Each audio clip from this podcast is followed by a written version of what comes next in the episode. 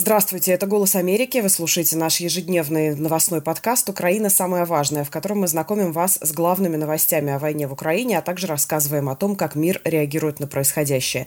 Меня зовут Ксения Туркова. Сегодня пятница, как обычно у нас спецвыпуск. И я предлагаю обсудить одну из главных новостных историй недели, связанных с Украиной, с войной. Это такое информационное облако, информационный шум вокруг не случившейся отставки главнокомандующего вооруженными силами Украины Валерия Залужного. Навального. Я напомню, 29 января в телеграм-канале бывшего депутата Верховной Рады Борислава Березы появился пост о том, что по информации двух его источников Залужный был уволен. После этого все и закрутилось, и почти сутки продолжалась вот эта информационная буря, которая вышла в том числе и за пределы Украины. Западные медиа, конечно, тоже об этом писали и выдвигали свои версии. Обсудим все это с основательницей, шеф-редактором украинского проекта «Детектор медиа» Натальей Легачевой. Она с нами на связи. Наталья, здравствуйте. Добрый день. Насколько тема вероятной отставки Залужного вообще была представлена в украинских медиа до этого? Как все это обсуждалось? То есть можно ли сказать, что э, все это легло на такую подготовленную почву? Да, безусловно, это легло на подготовленную почву. Уже это давно муссируется. Многие об этом писали, и блогеры, и это обсуждалось в разных телеэфирах, YouTube-каналах. Общество уже как бы было подогрето этим. Ну и вышло несколько статей до этого в западной прессе. Потом была известная статья Залужного в «Экономисте», которая тоже по-разному интерпретировалась. Поэтому все это было уже не внезапно, условно говоря. То есть поэтому в это было легко поверить? Поэтому в это было легко поверить. Более того, в принципе, многие считают, что все равно это состоится, так или иначе, с одной стороны, с другой стороны. Там был, конечно, интересный нюанс в том, что раскручивали тему. Ну, Борислав Береза – это оппозиционный, в общем-то, бывший народный депутат, и он оппозиционный к нынешней власти. Да? Но потом эту тему подхватили телеграм-каналы, которые считаются, в принципе, близкими к КП. Труха та же, и Джокер, и другие, которые также активно продвигали эту тему. Правда, Джокер там потом начал метаться, то Залужный сам уходит, то его увольняют. Но тем не менее. Для наших слушателей поясним, что ОП – это офис президента, имеется в виду, да? Офис президента. Есть ряд э, анонимных телеграм-каналов, которые с одной стороны, многими экспертами связываются с офисом президента, а с другой стороны, некоторые из этих телеграм-каналов, в принципе, офис президента официально уже как бы легитимизирует, приглашая их на пресс-конференции даже президента на офреке, дает интервью, там советники президента этим телеграм-каналам или даже военные там появляются со своими какими-то комментариями и сводками. Поэтому, когда это появилось, с одной стороны, и у оппозиционного политика, и у некоторых других, ну, можно было считать, что это против власти какая-то спецоперация, да, условно говоря, спецоперация. А с другой стороны, когда это появилось на телеграм-каналах, которые мы считаем, что близки к власти, то, конечно, еще более появилось к этому не то что доверие, потому что доверия вот абсолютного не могло быть, но во всяком случае медиа начали пытаться брать комментарии, а когда комментариев они не получили у государственных органов вовремя, они начали, во всяком случае, уже об этом писать, да, что кто-то уже об этом сообщает, очень осторожно. В какой ситуации оказались э, журналисты в этом случае? То есть почему им было так сложно сориентироваться, что делать? Ну, журналисты оказались в сложной ситуации, потому что не было вовремя государственной коммуникации, чем воспользовались в том числе и российские пропагандистские ресурсы. Потому что первый комментарий буквально появился опубликованный, это где-то через полтора часа. Очень краткий комментарий Сергея Никифорова, это пресс-секретарь президента в «Украинской правде», который ну, так сказал, что это неправда, поскольку до этого уже циркулировали слухи, что Залужный уходит сам, то что его увольняют. Поэтому было непонятно. Никифоров сказал, кажется, там, что его не увольняют, а может быть он уходит сам, да, то есть это все равно было не совсем однозначно. А Министерство обороны дало комментарий, что это тоже неправда, но опять-таки, что неправда, потому что до этого уже тоже во многих телеграм-каналах появилась информация, что не только Залужный уходит, а и Умеров уходит. Опять-таки, и когда это Министерство обороны комментирует, то все подумали, что э, речь идет не о Залужном, а об Умерове. То есть даже через полтора часа, когда появились все-таки первые комментарии, и то это уже было поздно, от э, государственных институций. Но они были настолько неопределенными, что все равно это было не совсем понятно все-таки, что же происходит. Ну и в таком шутливом стиле, в общем-то, был сделан этот комментарий, который выпустило Министерство обороны. Товарищи журналисты, отвечаем всем сразу, нет, это неправда. Да, да. Это не было комментарием, который был похож на комментарий официального ведомства. И ну, потом они сделали вид, что просто нечего было комментировать.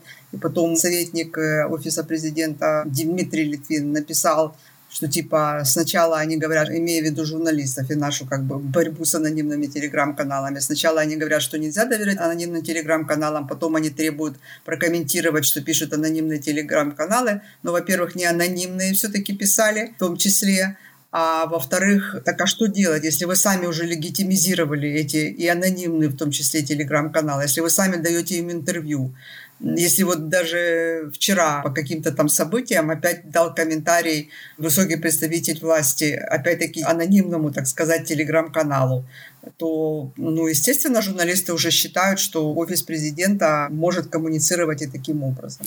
Ну, надо сказать, и мы уже об этом немножко поговорили, что вообще конфликт э, Зеленского с Залужным одна из главных тем российской пропаганды в последние несколько месяцев. Это был один из главных нарративов о том, что в Украине все разваливается изнутри, кризис во внутренней политике и так далее. И в каком-то смысле вот эта вся история стала подарком российской пропаганде, что подтверждает пост Маргариты Симонян, которая написала о том, что неважно, там сняли Залужного или нет, но главное, вот что у них бардак, а нам это на руку. То есть россияне откровенно говорят о том, что такой бардак действительно им на руку. Но это так и есть, и потому мы считаем, что это очень опасная ситуация, и что отсутствие коммуникации, скажем так, государственных структур, она очень вредит Украине, и я думаю, что и западные партнеры были шокированы. Россия использовала это в свою пользу, пользу, а западные партнеры были просто шокированы. И дело в том, что и на вчерашний день, и даже на сегодняшний день, ведь до конца все равно ясности нет, что происходит между верховным главнокомандующим и просто главнокомандующим. А, то есть, по-хорошему, нужно было, наверное, организовать какую-то пресс-конференцию, то есть дать какое-то развернутое объяснение, раз вот такое произошло. Ну, во-первых. Во-вторых, э, было вечернее обращение президента в тот день, когда это все возникло, и в нем не было ни одного слова что еще раз подстегивает сомнения в том, а не хотели ли действительно все-таки уволить Залужного. Да. Но вот когда идет такой скандал, об этом пишут уже, теперь можно уже не говорить, что только анонимный телеграм-канал, а написали об этом уже западная пресса, да, а все отмалчиваются, э, государственные институции, в том числе и президент делает вид, что ничего не происходит то это порождает сомнения и порождает непонимание, а все-таки пробежала ли черная кошка между главнокомандующим и верховным главнокомандующим или нет.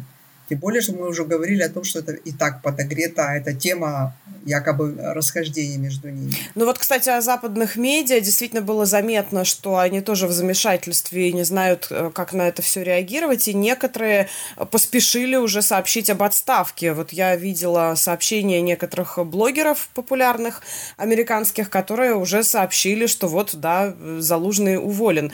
Что вообще демонстрирует эта история именно с точки зрения отправки отправки месседжей на Запад? Ну, это демонстрирует то, что у нас глубокий кризис э, государственной коммуникации, с одной стороны, с другой стороны, что у нас явно есть несколько команд, возможно, вокруг президента, которые иногда не согласовывают какие-то свои решения, а, возможно, президент тоже сомневается в каких-то своих решениях, да, что есть решимость что-то сделать, потом идет откат, возможно, есть влияние каких-то внешних источников.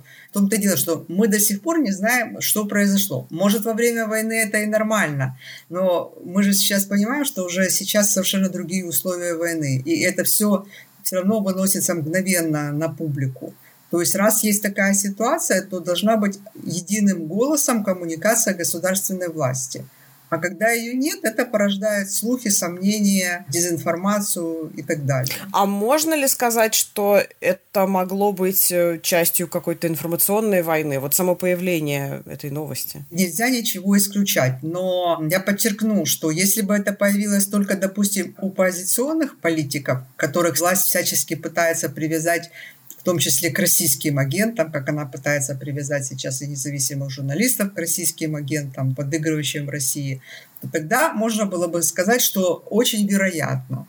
Но когда это появилось и на телеграм-каналах, которые близки к власти, то тогда уже же непонятно, так как кто проводит эту спецоперацию тогда ну, если тот же Джокер, он точно близок к власти, да, и он тоже писал сначала как о факте, об уходе Залужного, потом начал писать, что его уволят, потом, что он сам уходит, потом он начал уже писать, что нет, никто не уходит. А я все-таки думаю, как склоняются и западные наблюдатели, в принципе, что на самом деле что-то происходило.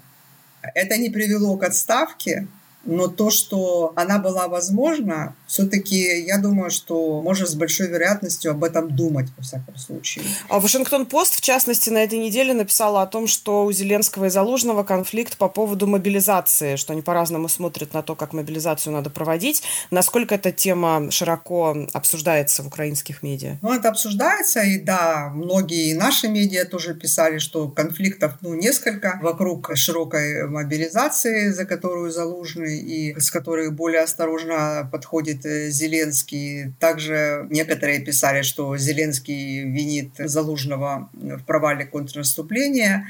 То есть есть ряд точек, о которых, во всяком случае, писали, что у них есть какие-то конфликты. И Конечно, это право, в принципе, верховного главнокомандующего менять главнокомандующего. Да? Никто не, этого не отрицает. Но просто если ты уже меняешь, то ты уже меняешь. А если что-то происходит, то вы коммуницируете это. Это происходит потому, это происходит так, или, во всяком случае, что это происходит или не происходит.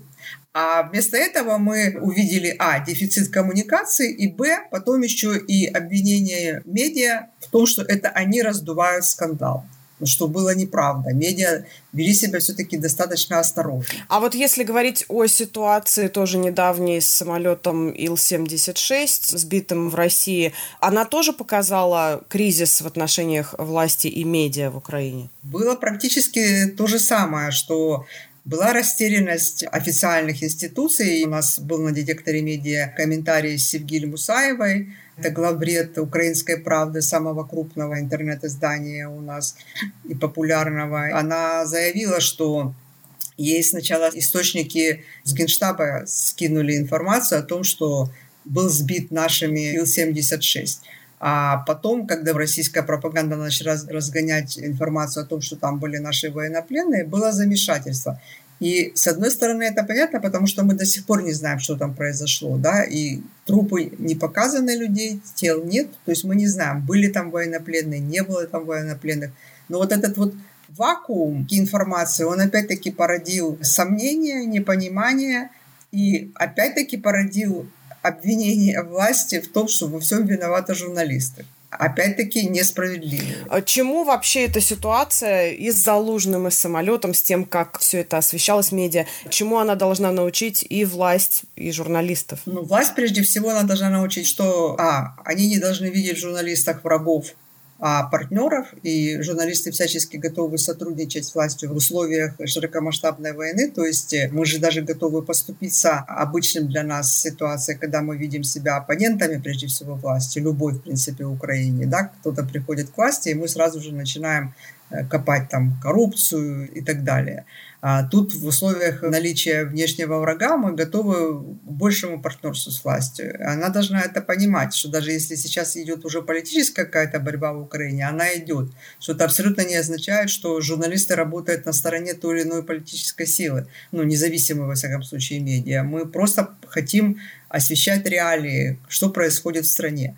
Во-вторых, она должна, естественно, усилить свои коммуникационные структуры, не бояться выходить с информацией, даже пусть она будет противоречивой, но пусть она хоть какая-то будет, а не игра в молчалку.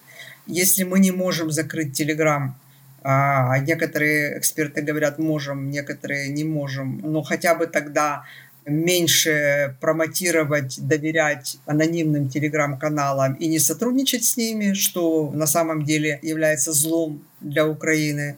Для журналистов это еще раз подчеркивает, что все-таки мы должны более осторожно быть источниками информации, И даже в условиях отсутствия информации от государственных органов иногда лучше ну, что-то не дать и подождать, ну, хотя полтора-два часа для такой ситуации, ну, не западные же СМИ начали сообщать, понимаете? То есть вот украинские молчат, а западные СМИ-то начали в итоге давать, причем ссылаясь на российские источники. Вот что было опасно. И тут было уже понятно, что украинские уже не могли молчать. Я бы даже все-таки говорила, что все равно больше уроков должна извлечь украинская власть. И прежде всего коммуникация и воспринятие украинских СМИ как своих партнеров. Если говорить о том, когда был более тяжелый момент для украинской прессы, для журналистики, вот когда война началась, я помню, мы с вами записывали интервью в первые месяцы полномасштабного вторжения и говорили в том числе о рисках, которые могут возникнуть и о сложностях. Или этот момент э, сейчас, накануне второй годовщины войны, когда было сложнее? Но мне кажется, что даже сейчас, потому что тогда это было очень сложно физически и морально, но мы хотя бы были едины, и мы все воевали против единого врага внешнего, да, российского агрессора, которого мы ненавидели и ненавидим сейчас.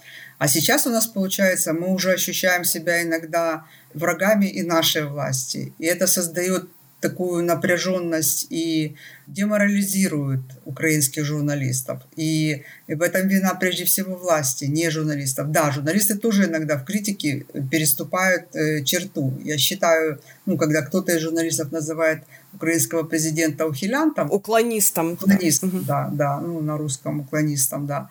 Это чересчур, это переход красной линии в критике.